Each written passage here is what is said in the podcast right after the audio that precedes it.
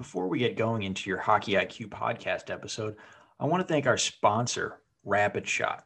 Rapid Shot is the smart shooting lane. Uh, it's like a batting cage for hockey players. Very cool. Tracks your shot in three ways accuracy, shot speed, and reaction time. Uh, easy to use. Uh, actually, I used it when I played and was growing up. Very easy. Simply scan your phone in, select your settings, and start shooting. Uh, you can see your stats on the app and online. You can check them out at rapidshot.com. Uh, great small business. I actually grew up with one of the owner's sons and have played with all the family members by now, uh, just in local pickups here in Ohio. Very cool local business. Awesome product. I love it. I know quite a few NHLers have them in their homes. Uh, a lot of D1 programs have it at their rinks. So you have to check this out. Rapidshot.com. Check it out. Rapidshot, thank you so much for sponsoring our podcast.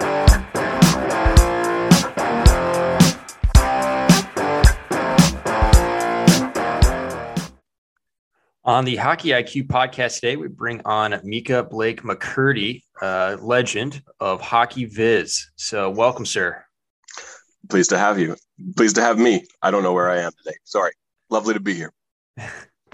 no worries. It's uh, early morning on New Year's that we're recording, so I think we all have excuses here. So, not a problem. But um, just to kind of get going here, maybe give a little bit of background. You, you started down a professorship track in math and took uh, maybe a right or left hand turn into working in hockey and visualization and all of this public sphere. Yeah, so I was I was quite sure when I was I've had a number of career changes in my own mind over the years. You know, when I was a kid, I thought I was going to be an engineer, which is a terrible choice for me. And then I thought I was going to be a physicist, and then I thought maybe a mathematician, and I did a lot of education in that direction. And I was in Australia doing my PhD in math, and discovered I was very, very homesick all of a sudden. And it came out in a funny way where I was suddenly craving hockey in a way that I never had been when I was in Canada, where you don't need to, you know, you don't need to pay attention. It's just there anyway. But in Australia, it was very far away. And I, and I wanted to do some more, something a little more hands-on than the math I was doing. And so I started making my own little simulations for hockey. And then after that, got into a slightly different career sort of mode where I was working in some startups doing some quantum computing stuff. And those startups succeeded reasonably well, but got moved away from what was really interesting to me. And so I gravitated back towards hockey again. And then with sort of put the two ideas together of starting my own company and, and working in hockey all the time. And so that's when I started Hockey Viz. All right. So you took the, the quantum leap into this industry that is hockey um, that really wasn't developed at the time, if, if, I remember correctly. So I'm curious how you made that work. I'm assuming there was some consulting work, uh, growing in the public sphere. Uh, it's it's not an easy industry to break into if you're not affiliated or have like a hockey background with an NHL team or have a name behind you. So it's really impressive what you've done. I'm curious to hear more about that. Well, thank you. And and there was a fair bit of sort of behind the scenes stuff of working for teams, working for the league itself. Um, you know, not, that came later. And then working for you know whoever whoever was interested in doing freelance work. So over the you know that that was obviously quieter because in particular teams, um, but you know one of the sort of vices of teamwork is that they're all extremely um, tight to the chest about what they what they even do and what they know. And, and I found that off putting actually. But on the one hand, as you suggest, it was really vital for getting Hockey Viz as a public facing enterprise off the ground because we have we have a lot of subscribers now enough to well enough to pay my salary which is all i ever wanted from the website and but that took many years to grow we started about five or six years ago and so the the time it took to grow was bankrolled by well a fair bit of personal debt but also a, a good chunk of you know, working here and there for whoever wanted to pay for my services behind the scenes. And a lot of that was teams. So I'm, I'm curious as to why you never ended up working for the teams. Is, is there a reason why you want to stay in the public sphere? Obviously, secrecy uh, was one of the reasons, but was there something more?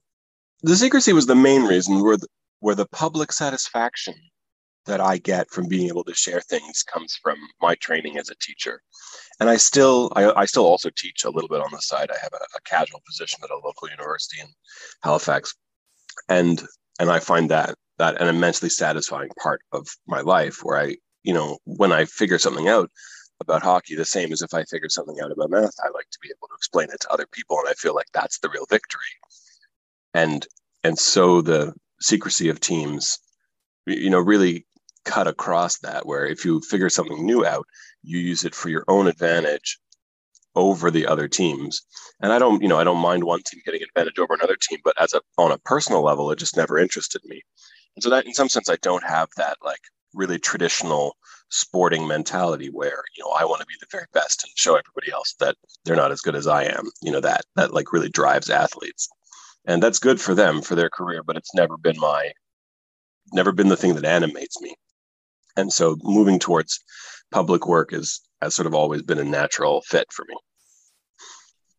Excellent. You, you said that you really enjoy sharing things that you're discovering or working through in the public sphere. So I'm curious, maybe what are some things that have stuck out in your mind over the years that you've been really excited to discover and really excited to share? So one of the things that that one of the like specific aspects of hockey that I didn't understand that that I spent many years working on is I was trying to figure out if I could deduce whether or not score effects were driven primarily by leading teams or by trailing teams.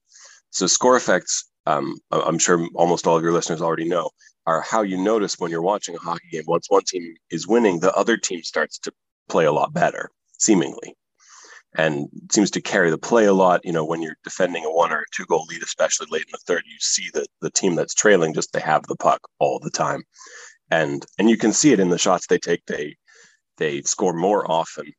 They shoot the puck more often. They don't win as often. You know, starting head is always good, but the but that effect where trailing teams dominate, I wanted to figure out who is actually causing that. Is that the trailing team that's playing different? Is it the winning team that's playing different? Is it a coaching strategy? Is it a is it some artifact of fatigue that different players are playing now more than they were previously? And there were, you know, it seemed very thorny, like this little knot I wanted to untangle. And so I started with work of Eric Tulsky's in the, in 2014, I guess, trying to figure out what he was doing there. And and that has been a single thing. It's like a knot that I've been picking at for years and years and years. And research that I finished about a year and a half ago, well, two years ago now, I guess, that I I felt fairly convincingly showed that it was the behavior, the coaching behavior specifically of the leading team that causes that that fits with, oh, you know, and when I figured that out, a lot of people said, well, you know, that's what we've always known. But there's sort of a, you know, that's part of what you what you get in the bargain when you do public work is that every time you figure something out to your own satisfaction, no matter how carefully and rigorously you did it compared to what you might have done, there's always going to be people who say, ah, yeah, you know, that we all knew that. But, you know, I, we all suspected it, or some of us did, but I felt much more satisfied when I could tell myself that I had figured it out properly, not just you know guessed the right answer. Well, that's that's hilarious because uh, you almost didn't get to share that publicly in person. Uh, so I'm, oh yeah, we got was, down that that story as well. How how you came to even tell that story on stage. That well, I, I the research itself actually the like final piece of it was reasonably easy, although it took many years. Like the you know good research projects you you take a run at it and then you you know you get something and it's not entirely satisfying and then a year later you think oh i'm going to try that project again and i'm going to do it right and by the time i finally like sat down to the run at it that i've decided is, is sort of final the in the would have been december of 2019 then we had no reason to think that in the immediate months afterwards there would be terrible pandemic and so in fact it's weird to tell this story because the the as we now know, there was already COVID cases circulating, the and and we had no idea. Like there were people who went to Sloan, which was that same weekend, and who got sick there. But the but then that that turned out to be a travel journey from hell, and and just to get to Columbus, um, and Alison Lukan, bless her heart, who ran that conference, rearranged my talk slot. I don't know how many times where I would text her and say, "I'm sorry, I'm in you know, Pittsburgh for no good reason. You'll have to move my talk back again. And she just reorganized the whole conference on the fly, which which was incredibly, incredibly kind. And then of course I had to try to explain these things when I was massively full of cortisol and and you know on zero sleep and as you do when you're trying to travel in the modern world. And that was before we even had COVID. And you you finished it off. It wasn't a flight into Columbus. It was I think it was a drive from from Pittsburgh into Columbus. Yes, and I also botched the rental car hire, and so um, the car that I reserved was not there, which, which, was my own fault. And so I had to take whatever I could get, and I could have a Ford F one fifty uh, or an enormous Chrysler sedan, and you know like a car your grandfather would drive. And so that's what I had to take instead of the truck. And so I drove at some scandalous speed all the way from Pittsburgh to Columbus. No one, I don't think, has ever wanted to get to Columbus, Ohio quite so badly as I did. Well, well, as a, a, new resident to Columbus here in the past six months, I appreciate it, and I, I was there to see uh, you in your full glory, and it was awesome to, to see that research come out. So, can't thank you enough for all the troubles you went through to finally get there uh, in person, and what what timing? It wasn't more than a month later that everything shut down. Pretty much. Absolutely. So, continuing on here, I mean, you you've messed with a lot of statistics. And when I've been talking with other people through this podcasting process, um, they keep pointing back to the influence you've had on them. You know, what is what has it been like mentoring others and how many people are you mentoring at one time or how, how do people work with you curious how that, that's all worked out for you because it, it, seems like you've had a, a tremendous if not the biggest impact in the public sphere on hockey analytics well, I, I don't know if that's true, but but if it is, I'm you know to the extent that it is true, I'm gratified about it. I I like I, I took a public position on purpose. I I I want to have you know I don't just want to have a job where I get paid. I would I want explicitly to have the kind of career where where I can lead a whole field, however however diffusely. But because when you're working through the public and you're not working through a hierarchical organization like a team or a, or a company, the you know you don't have that sort of formalized relationships. Like i don't have any direct reports. My influence is not because i'm anybody's boss and you know an idea which terrifies me incidentally. But the but i you know you do notice over the years because you do it for a long time that you know if i say well i think you should look at hockey this way and people say that's ridiculous and then three weeks later or three months later or three years later you look and and most of the people you respect are talking about hockey in that way. And and you can see you can watch your ideas gradually take hold. So formal mentorship relationships i've had um, much less but but the very informal way of just you know carefully and patiently arguing out stuff you figured out. And and also just being helpful to individual people who ask um, at at specific moments so i get any number of dms probably you know it's off season now because there's a little break for Christmas, which I guess we've we've finished now, but but it's been a little bit less. All the postponement games, you know, anytime the league itself sort of dies down for a little bit, then I get less less attention. But the but I have a, a fairly steady stream of ten or twenty DMs a week of just people saying, you know, I like your work. What can I do that would be interesting? Or I want to do this. What? How should I do it? Or you know, this is how I'm thinking. But like sometimes I get very technical questions, like I'm looking at score effects in this particular angle in this particular league and you know i wanted your idea about whether or not it's good and i'll just you know give my quick opinions to them or, or help them figure out a viz or help them figure out some code or and so that's much more you know it's much less formal than an actual mentorship relationship but but because i take an opinion that i try to help everybody out who asks in good faith that means that that that willingness to be friendly and willingness to work for other people um, spreads a lot of a lot of goodwill and a lot of influence over the years. And and that's one of the things that you can do when you're your own boss and you set your own schedule. You know, I can tell myself that you know today I'm going to work on this new viz, or today I'm going to work on this new model, or today I'm going to work on this website improvement. But other days I tell myself, you know, I'm just going to work on answering emails and trying to be helpful to other people.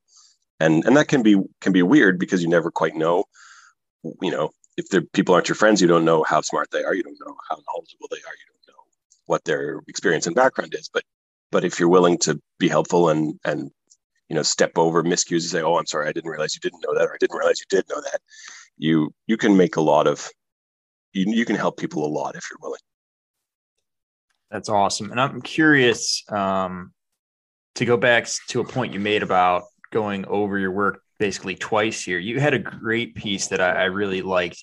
Uh, I was around ice position gained and lost really doesn't matter So mm-hmm. if you wouldn't mind diving into that, maybe the first round versus the second round and, and what changed um, or like what reinforced your thinking on that. I think that's a fascinating topic because I feel like a lot of people view the game as, you know, one line's job is to go from the defensive zone to the offensive zone and then change.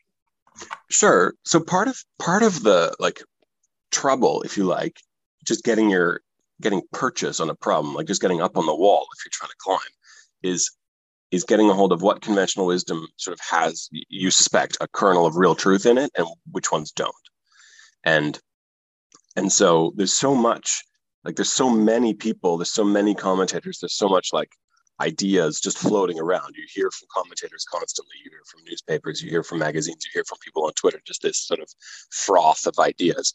And so the first thing that i like to latch onto I, I do a lot of work that's reactive in the sense that i that i you know hear some phrase repeated often enough and i think boy i really want to check that.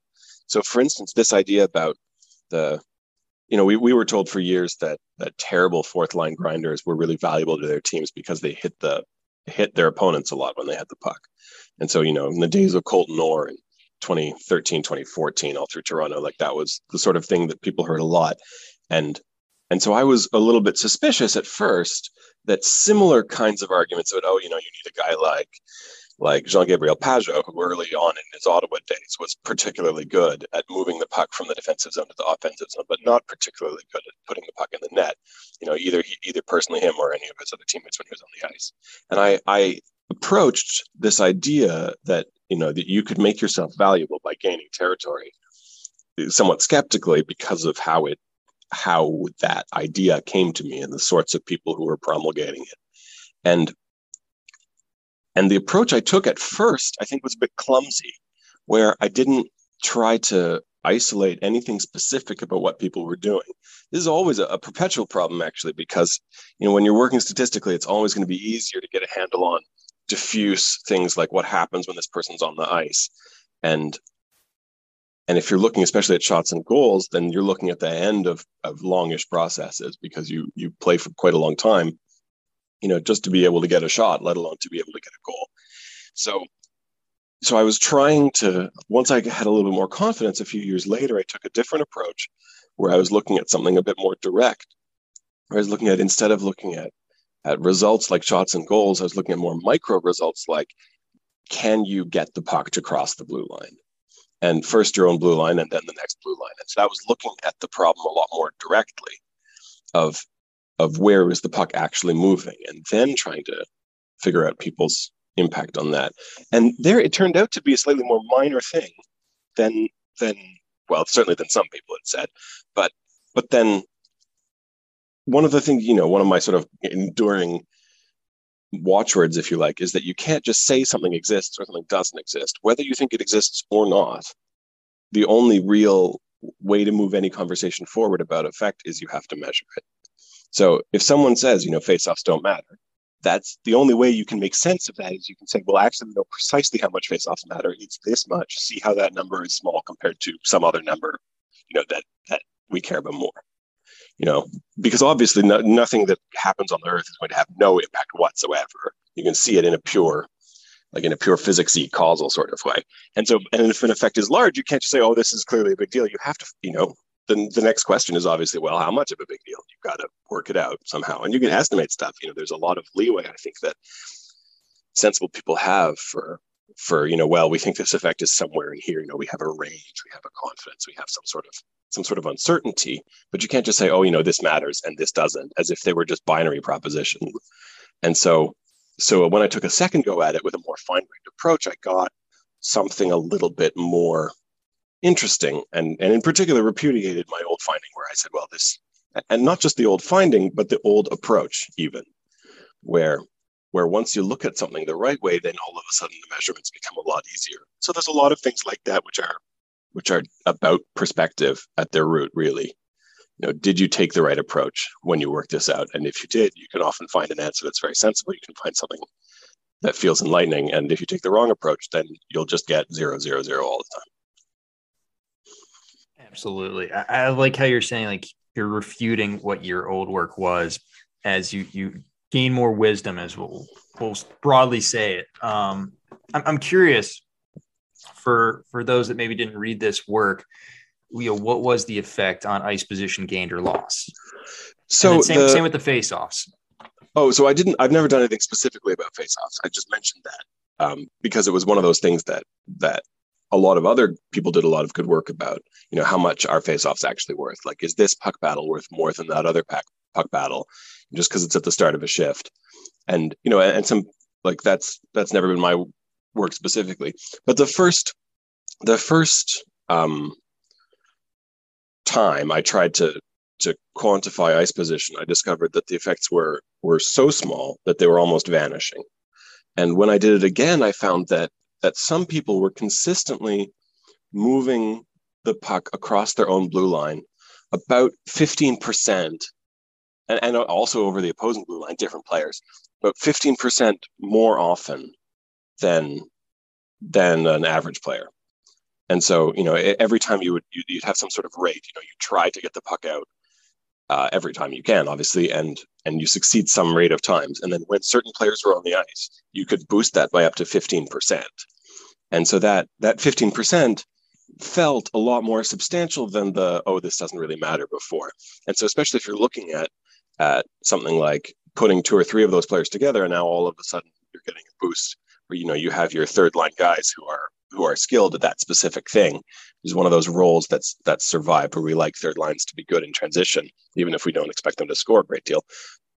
You know that all of a sudden you're looking at at exiting the zone 40 to 50 percent more often than you would previously. And you know that's the kind of thing which where you really can make an impact in terms of of how many goals you concede and how many goals you score even if you personally don't concede those goals and don't score those goals Awesome, awesome stuff.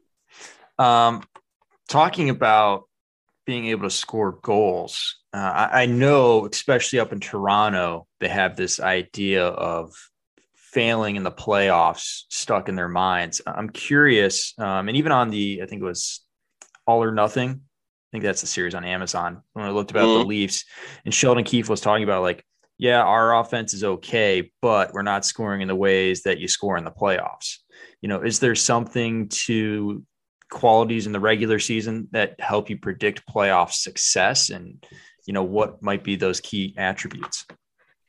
So the it, it's easy to get caught up in you know oh we you know we're we're a, a postseason team or we're a, a regular season team only.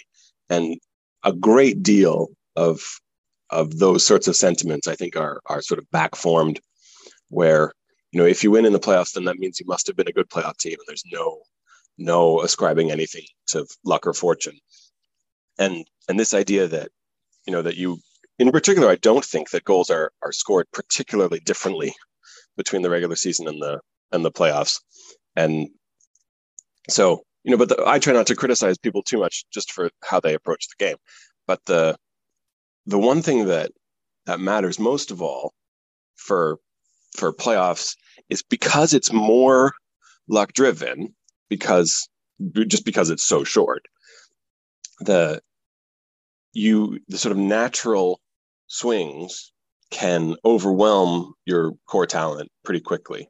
So if you have you know if, if you rely on shooting talent and your shooters go cold then you just lose a series right there.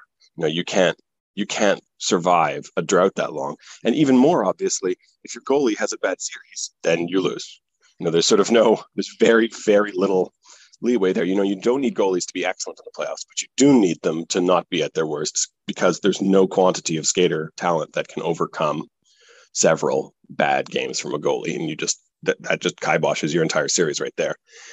But so the, I found just looking at it statistically, the the patterns that hold up best of all, and this is going to be maddening for Leafs fans, um, are the ones specifically that the Leafs are best at, namely offensive volume. You know, being able to gain the zone, being able to generate shot after shot after shot, and and this is actually related to something about something about um, shot rates that I think goes underappreciated. Where you know, if you look at at shot rates, obviously you have to use rates to be able to compare things properly. You know, you're looking at five on five per se, and this team has more five on five time than the other. And so, you know, you need to divide by the amount of time to make it a fair comparison, to make it apples to apples. But but there's something slightly more sneaky when you look at rates, is that as soon as you look at, say, you know, we're going to try to score, we're going to try to shoot 55 times in a game, you're not just looking at at shot rates, you're looking at the time in between shots, which is the same thing, just looked at sort of from the other perspective. And now the shot rate is measuring a lot of what you're doing when you're not shooting the puck. Because as soon as you don't have the puck, if you're going to keep a shot rate up, you have to get it back really fast. And you can't be wasting shots that aren't worth anything because shots that that don't threaten are just turnovers. And if you're turning the puck over constantly, you can't generate a high rate of shots because you don't have the puck often enough. And so there's something the something re- uniquely off the puck offense that's coming out in teams like the Maple Leafs who have extremely high offense generation. And and so we've seen with Toronto, for instance, even just this year, like there have been on the one hand, like taken as a whole, they've been staggering. They've won a huge number of games. They've blown teams off the rink again and again.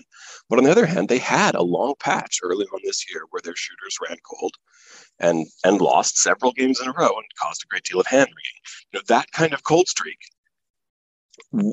already some fans have forgotten it because it was followed by a whole pile of wins. Um, but that kind of cold streak can happen in the playoffs also. And when it does, you know, all of a sudden it's news that people are going to chew over for weeks instead of being, you know, a thing that people, pardon me, yell about on Twitter for a few days and then forget when the team starts to win again because there's no later on because you're out of the playoffs. So those those streaks are a natural part of hockey just because it's a natural part of how human talent works.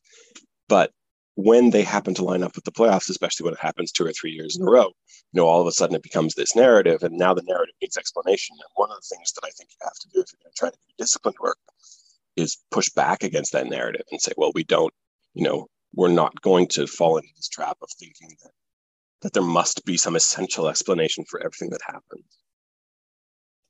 Sometimes it's just luck, good or bad. Well, it's difficult too because as an analyst, you have to take that opinion often. And as a coach and as a player, even if you realize that's true, it may not be plausible professionally for you to just say that. You know, maybe not even to yourself. Like maybe you have to take a different approach. And, you know, and those kinds of like, for my job, I have to not look at it this way stuff comes up all the time. And I think for athletes, it comes up constantly. Yeah, and I know as like a coach or any kind of leader, like you are like the end all be all. So no matter what, you're like, okay, what could I have done differently? Even though maybe you should have done the exact same thing over and over again, it would normally lead to success. Just this time the results didn't follow, even though you had a great process. It's it's maddening. Yeah, and it is maddening. And one of the things that you have to do to make peace with, you know, with life generally is that you can do everything right and still lose. And and and so one of the things about being a good leader is that you have to have that conviction and also a way to explain that to other people of saying you know i know that this is the right way. And even though it didn't work out for us because i know that that you know we're in a chaotic environment where the other team is also doing whatever they're doing and all this you know that that courage of, of saying you know we lost but i know this is our best lineup and so we're going to roll it out again. You know that that takes actual leadership and it's it's less common than the people who say that it's common think well talking about rolling out the uh, exact same lineup uh, rarely does that happen or you know maybe sometimes get some line juggling. So I'm, I'm curious i think you were the first person i definitely remember maybe you're the first person total that really gave some true insight into individual players with your with you without you charts uh, where did that come from, and why do you think it's so powerful? So originally, actually, it came from it came from seeing other people do something a bit too much, where there was you know WOWY stuff with you without you stuff started to become you know fairly common in 2014 2015 i guess probably a, a, fair bit earlier. But but i was sort of late to the scene if you like. So I, I noticed it a little bit later. And and there was it was all very numerical. You know people would look up tables they the you know extra skater and then and websites and behind the net before that. And and people were doing people were trying to isolate individual talent because that's you know that's the bedrock to running a team is knowing who is carrying who and who is helping who. The and that so that you know is that him or is that his line mates or is that her or is that her defense? You know, all these like player evaluation questions because it's a team sport. You know, you you can't help but get into that stuff, and you, and all of a sudden you see this knotty problem where the you know the results are attributable to some group of people, and you have to tangle that into isolating it. And the first step of that is is looking at something simple like, well, what happens when they're on the ice and when they're not? What happens when they're in the lineup and when they're not? You, know, you take those ideas and slowly, slowly make them more elaborate and more sophisticated. And I felt that I felt that the way I was seeing it done was eh, clumsy. And i you know you start to suspect that maybe there are problems here that the that the people doing the analyses don't see. And and so it's one thing to say you know i think this is suspect. Like you can't compare the Canucks with Daniel Sedin to the Canucks without Daniel Sedin and do the same thing for Henrik, you know, because they're only split up when things are going really wrong. Like there's you're you're you're not looking at the data that you think you're looking at because because the isolate like the split that you're doing is not a neutral split. You know, the coaches like the, there was an even better example of this than the Sedins with um in Ottawa years ago. Um, Marc Methot and Erik Karlsson used to play um, together almost all the time. And people would make a lot of hay about what it looked like when Methot played without Karlsson, when Karlsson played without Methot. And and those minutes weren't just any minutes. They were all special in some way because they were the, the top pairing for the team for years and years. And when they were split up, it was for a reason. Um, and there were a variety of reasons, but it was never you know, just sort of let's play hockey. It was always, oh, because we're losing, or oh, we're winning, or oh, we're in an unusual situation on the road. And all of that information was lost. And so my very first thought to try to address some of those problems was I thought I've got to look at the same data myself in a way that I could understand. And since I'm so poor understanding numbers, I decided to make pictures instead. And and that sort of started a rabbit hole of well what do the pictures have to look like? What is it i want to picture? How can i see this visually? And and and so a lot of a lot of work comes from just well here's my idea and i'll get to that in however many months it takes to actually write it all down. But i'm going to do it steadily and carefully so that what i get can be useful for a lot of people not just for me so you have to take a little bit more generality than just what's going on with I don't know Matt Barzal and this other person, and and so you need like infrastructure, and that that informs a lot of how I build stuff. And so those you know with or without you charts, I still like I feel like I've moved on to more sophisticated things for player evaluation, but that's still where I start. Still like you know what is happening on the ice in these two cases, and then you can get to okay why you know what are the situations the circumstances the contexts that drive those things. And that so that's just that little step in that process. And building off that you mentioned that this is where you start. So where if you are short on time and you can only go to one place or two places you know where are you going to evaluate players if they're good or they're bad or they're attributable to team success or not so I I have a um, a model for isolating player impact on five on five shot rates, and that's my uh, and so the details of that model are are detailed. It's a big complicated beast because hockey is a big complicated thing, but the the you know that's that's just one thing um, of five on five shot rates. You know, there's lots more to the game than that. There's power plays, there's penalty kills, there's can you shoot the puck, there's can you pass the puck in a way that's threatening. You know, there's all sorts of other things to look at. But but five on five shot rates as the endpoint captures so many of the aspects of the game that feed into that. You know, if you're if you can't transition the puck across your own blue line, then you're not going to be able to generate shots and you're going to bleed them against. If you can't pass properly, if you can't skate properly, if you can't, you know, you don't have any of these like basic skill pieces in your arsenal. If you don't have them, then you're not going to be able to have a strong impact. And so my first port of call is always is always that is five oh on five shot rate impact. And then after that, I think, you know, are you like, I don't make that my sort of my first judgment or my only judgment rather, but that's certainly where I start. Because if you can't generate offense and can't suppress offense, then your impact is necessarily going to be limited. There's only so much you can do to make up for for being beaten in shots consistently.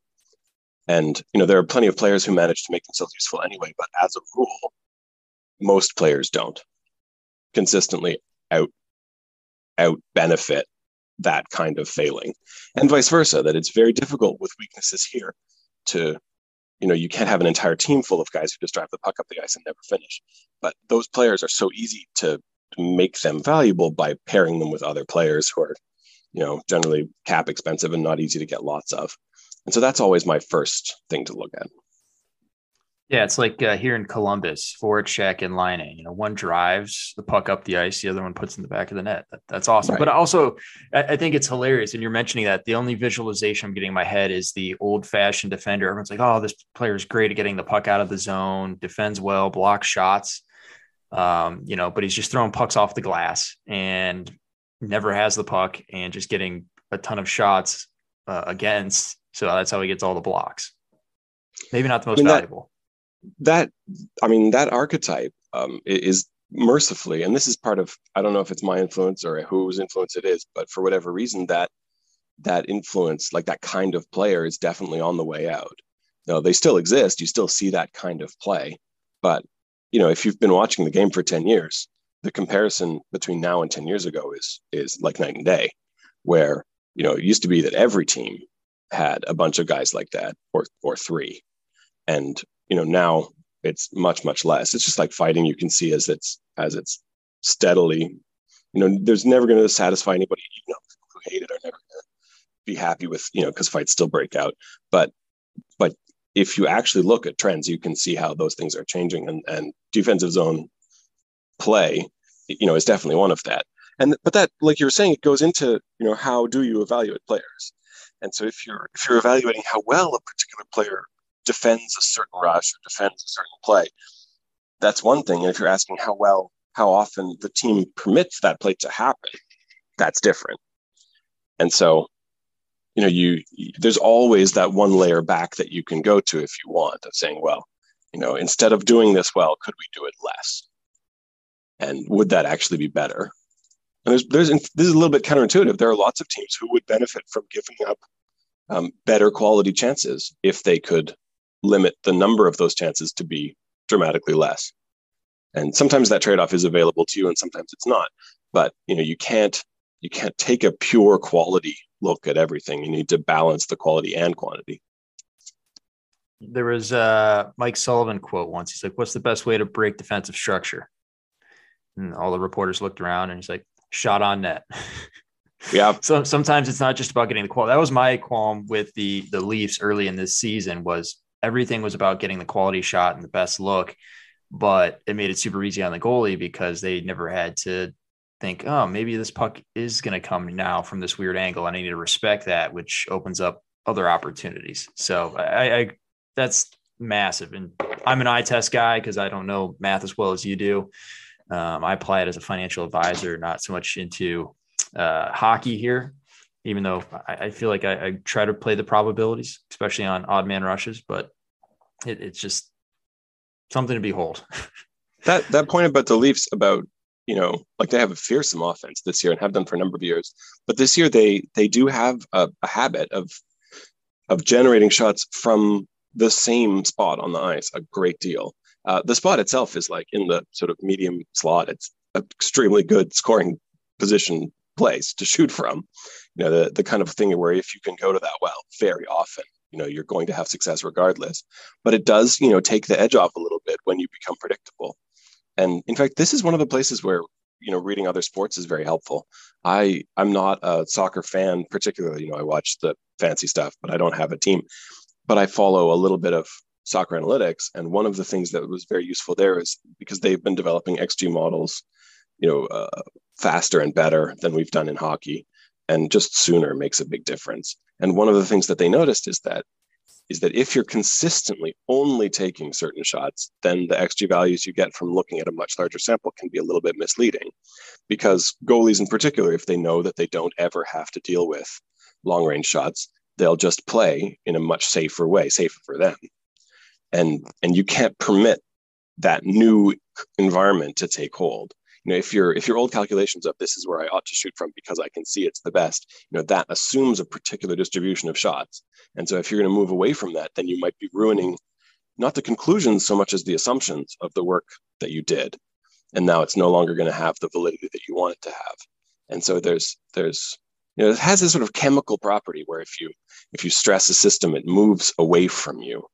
And so you can't you can't assume that the assumptions that you started with are going to hold all the time. Once you start changing your behavior that's going to change the system itself. Which is part um, of the um, fun of team sports. it, it is and, and i'll maybe hopefully put this simpler um, for, for our listeners here. Uh, think cat and mouse. Sure. That's the that's a, a, little bit simpler way to put it than thinking in terms of some chemical reaction. But the the number one thing people have a there's another phrasing of this where people will say that once a once a trait of your system becomes the thing that you measure then once you take that as your target then it no longer becomes a good thing to use as a measurement. And and the you know how much again you have to be quantitative about that you know how much these things move away from you got to figure out. But it's more philosophical you have to keep your mind open to the fact that once you target something you know it has a shelf life. I feel like set plays are the greatest example of this you know they're, they're not very common in the nhl but but the canucks years ago used to run them all the time and set plays work until you get figured out. And and once you're figured out then you got to do something else. And it's not that it's not that it's luck exactly but it is short time. You know you only get as long as you get. And and so even if you develop a tremendous set play that you really like you have to realize that it works as long as it works. And once you see them start to figure you out you got to be on to the next thing. And i think that's one of the reasons the nhl is such the hardest league to play in because there's so much video so many eyes on it like i think about all of the elite players like they have to evolve their games at least three to four times in their careers just to continue yeah. to be at that elite level. Um, but going back a little bit, I'm curious. You t- we talked about predictability and changing of play styles. Uh, what's your opinion on point shots? Well, I, I think that that does match up almost exactly with what we were talking about about getting figured out or not. You can you can get a lot of value out of point shots if you're getting a lot of space. And the, you know, if you, and that goes sort of in two ways. Like if you're generating a lot of point shots, you get a lot of offensive zone possession. You can make your defenders skate a lot by moving the puck a lot faster than them. So that low to high movement can can benefit you for fatigue. But the shots themselves go in so rarely that that there has to be another layer or another two or three layers to your whole offensive scheme where on the one hand obviously you need to have some sort of strategy for what you're going to do with the result of those shots since it's almost never going to be a goal. So you you know you have to have some sort of net front breakdown. You have to have some sort of cycle breakdown that comes after that. The the it's great for breaking down your opponent's defensive structure but also you can break down your own offensive structure because you're causing chaos and confusion which is part of the idea. And more basically the the shot the danger of those shots can be reduced very sharply by players who just give you a lot of space at the point. And so once once defenses start to sag off of you, then you're no longer getting those fatigue benefits because they're not chasing you around the ice. And they're because they're collapsing towards the net a little bit, you're getting a lot less of the value of any kind of confusion because you can't get the puck through as much because and when you do, you're getting it into an area which has more and more the defenders players and fewer and fewer of yours just by space. And so you have to have a system that's flexible enough that says, okay, if you're going to give me another 10 feet, I'm going to walk in and use that possibly to make a pass instead of to make a shot. You know, you have to be flexible enough so that when they adjust to you, you can adjust to that. And a lot of offensive schemes, I mean, this is this is one of those areas where you know it's true that the league is extremely sophisticated, but it still lacks a certain sort of cutthroatness where a team that has a good offensive scheme, you can see players get locked into it a little bit. And then, you know, five, and maybe it's fine for a little while, but then five or 10 games later, all of a sudden, you know, you find yourself mired in one of these slumps. And part of those slumps, those can be exacerbated by being figured out. And and you can, you know, we were talking earlier about the Maple Leafs constantly getting shots from a particular location. And if that location is very good then then you can ride out some of those slumps. And but if you're doing something a little bit i don't know more generic for lack of a better word you know so the sort of thing that you could do with any kind of players not just with particular players then you're going to get figured out that much faster. And so so that but that flexibility itself is something, you know, it's not just something you can say, well, okay, we're going to coach better now, we're going to be more flexible. You know, you need the kinds of players who can do that. Because if anytime you're going to ask for more careful decision making, more opportunism from your players, that's going to have knock-on effects. Anytime you're asking players to think more in the game instead of thinking ahead of time, you know, that's going to put stress because you have to make these decisions at top speed in game. And so you can't just say, well, you know, make better reads like you, you could just as easily say skate faster or hit harder to your players. You know, that's great if you can do it, but you can't just get it by asking for it.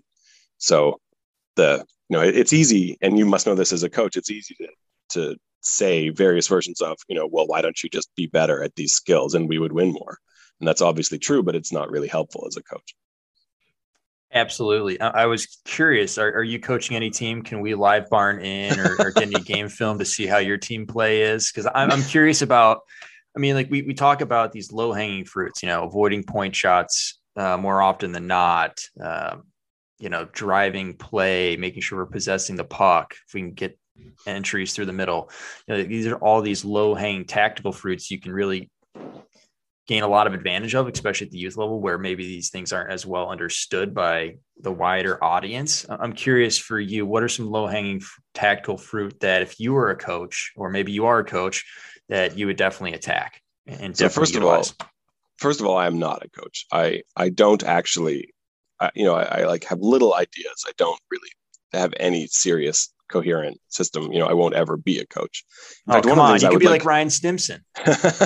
I see Ryan Stimson. I was just about to say one of the people that I admire a lot is Ryan because one of the things that he's done is that he's married a good data work with some good video work with some good X's and O's, and and he to do that, like he went on a journey where he spoke to a lot of coaches he respected that to learn what they were doing to synthesize what he was doing with what they were doing you know that process. And i haven't done that. And i would love to do that. Even for purely mathematical analytics i would love to to have a better theory going in. And to do that i i need to become you know i don't need to actually coach but i need to know what a lot of some coaches know. And so that's sort of in, in, like a next step for me. And the pandemic kind of ruined making new connections like that. But um but that's one of the things I want to eventually do is is befriend professionally some coaches that I can really learn a lot from. But I'll, but actually answering tribute as as well. If, uh, I'd happily uh, you you tell me to try something out, give it a shot. well, I'll keep that in mind. But in terms of in terms of like low hanging tactical things, I think one of the easiest things you can do to to benefit yourself a little bit more from a tactical point of view is is taking an opinion internally about risk where internally i mean even to your own self like before you decide what it is you're going to say to your players before you know you say as a gm what kinds of players you're going to go out and, and try to get you know like ahead of time before you make any decisions taking an opinion about risk in particular about defensive risk where where if you can stop thinking in binaries of how can we make this happen how can we make this not happen and instead think explicitly in terms of rates. How can we make this happen less? How much less? How much more? Rather than just yes or no. Then you can you can start to, you know, so I mean, moving away from things like how many scoring chances did we give up? You know, we're aiming for two per game or less. You know, start looking at how many scoring chances are you giving up per shift of this person, you know, some defender that's interesting to you, or how many are you giving up per minute? You know look at finer grained stuff. And once you do that you can have an idea about risk where you say are my defenders taking enough risks in their own zone? Or are they taking too many risks in their own zone?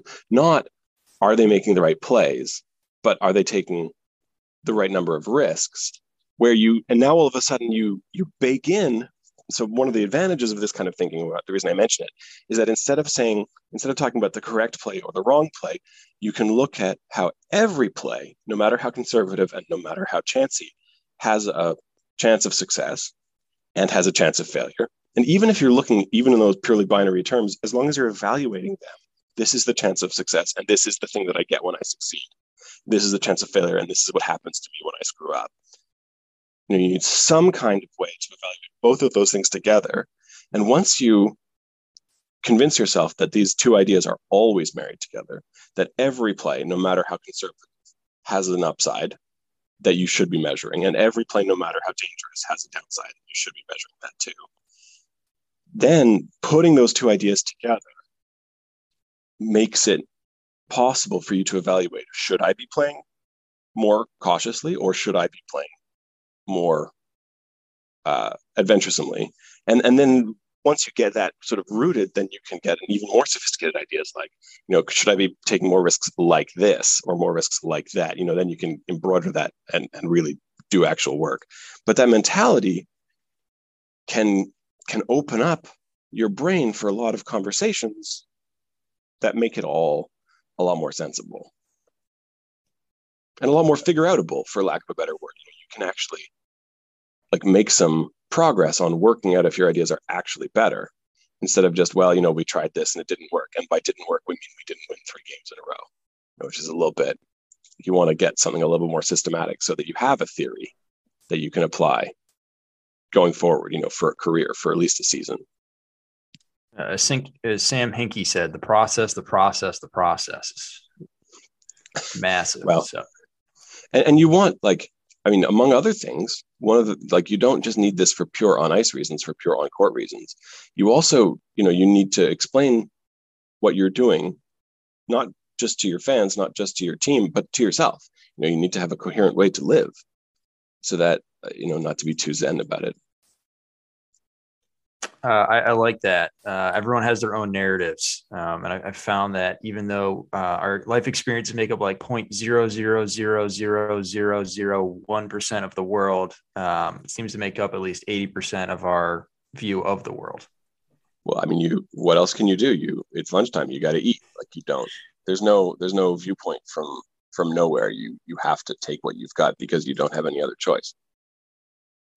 Absolutely. Well, we could go down this rabbit hole for for days, um, and I'd love to have you back on to continue exploring this. But I, I, think we should wrap it up for for today, and I'd love for you to tell the people where they can find your work, uh, how they can support your work, because it's it's so so valuable, and uh, it's it, hey, like I said, it's valuable not only for people watching the NHL, but for even players trying to get better, parents trying to understand, or coaches trying to understand the game better. So. Uh, money for value, I'm always big win there. So tell the people where we can find you and how we can support you. For sure. Thank you. And and of course the uh, thanks for having me. The so the easiest way to find me is on Twitter, where I am uh, at all times.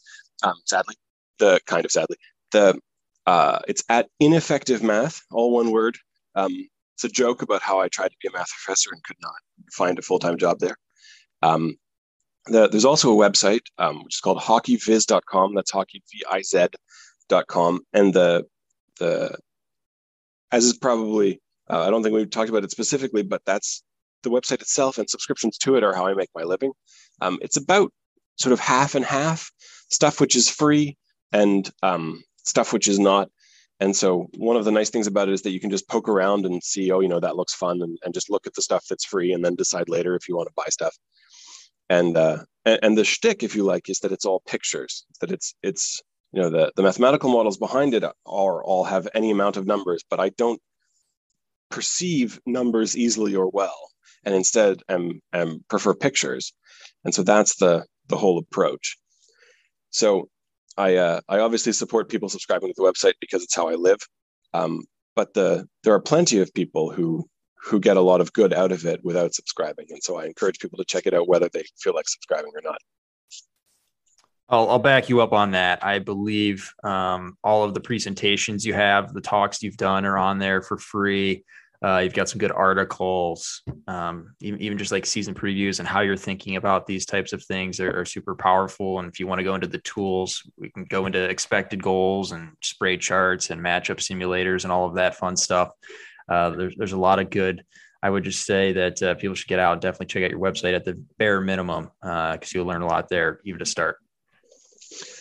Yeah, I, I you know, I, that's important to me that research should always be like I was saying earlier that I really want to be able to figure stuff out and explain it to people. And so the research has never been paywalled. Anything that I figure out, you know, even even things that I didn't do very well, you know, that's always available for free.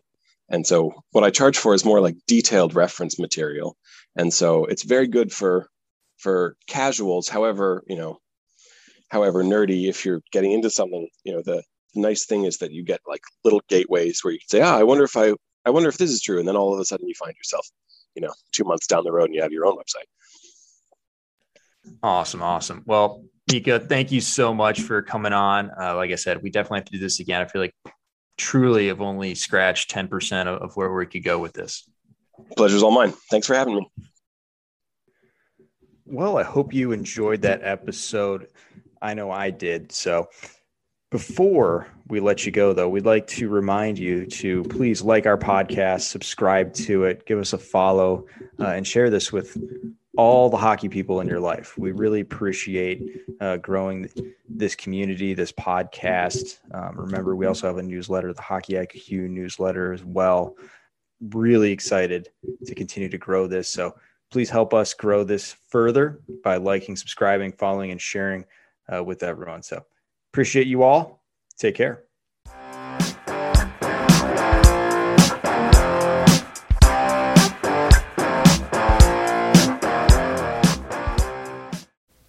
That concludes this week's episode. Thanks for joining us here at Hockey IQ. If you haven't already, take a quick moment to hit that subscribe button, give us a thumbs up, and drop a review. If you want to be a great teammate, even recommend us to a friend. You can follow us at Hockey's Arsenal on Twitter and Instagram. Check out the website, hockeysarsenal.com, where you can subscribe to the weekly newsletter. You won't regret it. Catch your buttes here next week for a brand new episode.